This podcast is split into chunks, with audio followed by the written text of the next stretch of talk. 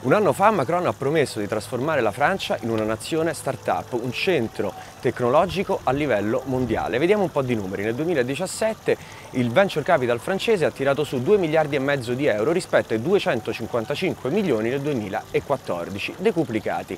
In gennaio le grandi del tech, anche grazie a una serie di riforme che stanno cambiando economia e mercato del lavoro francesi, hanno promesso 3,5 miliardi di investimenti che corrisponderanno a 2.200 nuovi posti di lavoro. Attenzione! Posti di lavoro per il quale uno stipendio vuol dire che far lavorare altre 5 persone di riflesso. Poi hanno rilanciato Uber, Facebook e Microsoft, promettendo altri milioni di investimenti su macchine volanti e intelligenza artificiale. Insomma, sembra che i cugini francesi stiano andando alla grande. Poi uno apre i giornali italiani ed è subito effetto seppiato. Sembra di essere rimasti bloccati al 900, o no?